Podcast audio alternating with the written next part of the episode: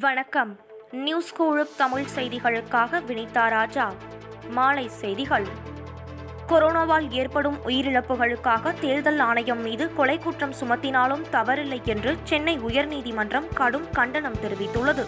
இது தொடர்பான வழக்கு இன்று விசாரணைக்கு வந்தது. அப்போது பேசிய தலைமை நீதிபதி சஞ்சீவ் பானர்ஜி கொரோனா இரண்டாம் அலை பரவலுக்கு தேர்தல் ஆணையமும் ஒரு காரணம் என்றார். அரசியல் கட்சிகள் இஷ்டம் போல் பிரச்சாரம் செய்தது கொரோனா பரவலுக்கு காரணம் என்றும் பிரச்சாரம் பரபரப்பாக நடந்த நேரத்தில் தேர்தல் ஆணைய அதிகாரிகள் வேற்று கிரகத்தில் இருந்தார்களா என்றும் அவர் வினா தொடுத்தார்.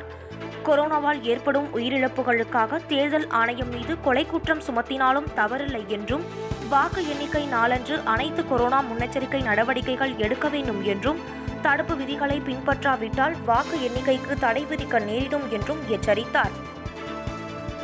பதினெட்டு முதல் நாற்பத்தி நான்கு வயது வரை உள்ளவர்களுக்கு தனியார் மருத்துவமனை தடுப்பூசி மையங்களில் மட்டுமே தடுப்பூசி போடப்படும் என அறிவிக்கப்பட்டுள்ளது. கட்டணம் செலுத்தி அவர்கள் தடுப்பூசி போட்டுக்கொள்ள வேண்டும். வரும் ஒன்றாம் தேதி இந்த பிரிவினருக்கு தடுப்பூசி போடும் திட்டம் துவங்குகிறது. அதில் தடுப்பூசி போட விரும்புபவர்கள் கோவின் தளத்தில் முன்பதிவு செய்ய வேண்டும் எனவும் தெரிவிக்கப்பட்டுள்ளது. இந்த பிரிவுகளை சேர்ந்த ஏராளமானோர் தடுப்பூசி போட வாய்ப்புள்ளது என்பதால் அனைத்து தனியார் தடுப்பூசி மையங்களுக்கும் போதிய பாதுகாப்பை அளிக்க மாநில அரசுகள் அறிவுறுத்தப்பட்டுள்ளன.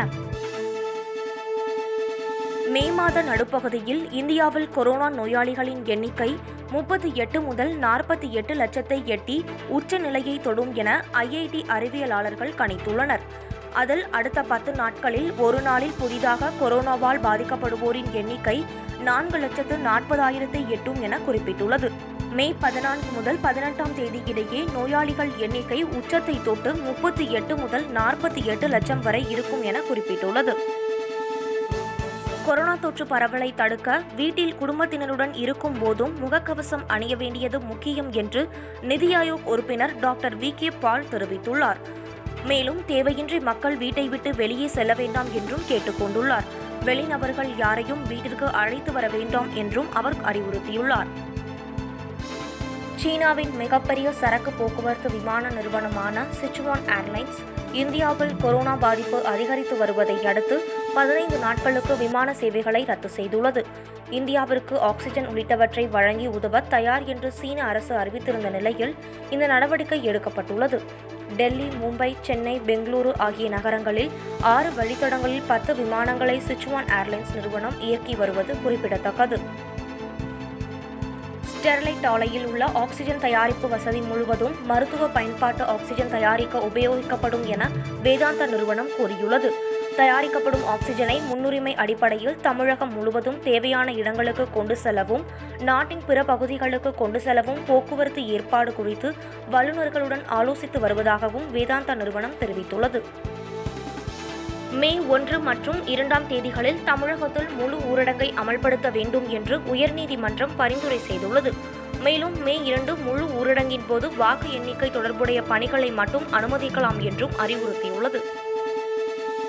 அடுத்த இரண்டு வாரங்களுக்கு கர்நாடகாவில் கொரோனா ஊரடங்கு பிறப்பிக்கப்படுவதாக முதலமைச்சர் எடியூரப்பா அறிவித்துள்ளார்.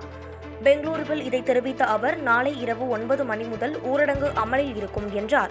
காலை ஆறு மணி முதல் இரவு பத்து மணி வரை அத்தியாவசிய சேவைகள் மட்டும் அனுமதிக்கப்படும் என்றும் கட்டுமானம் உற்பத்தி மற்றும் வேளாண் துறைகளுக்கு ஊரடங்கில் இருந்து விலக்கு அளிக்கப்பட்டுள்ளது என்றும் பொது போக்குவரத்து முடக்கப்பட்டு பேருந்து இயக்கம் நிறுத்தப்படும் எனவும் எடியூரப்பா தெரிவித்துள்ளார்.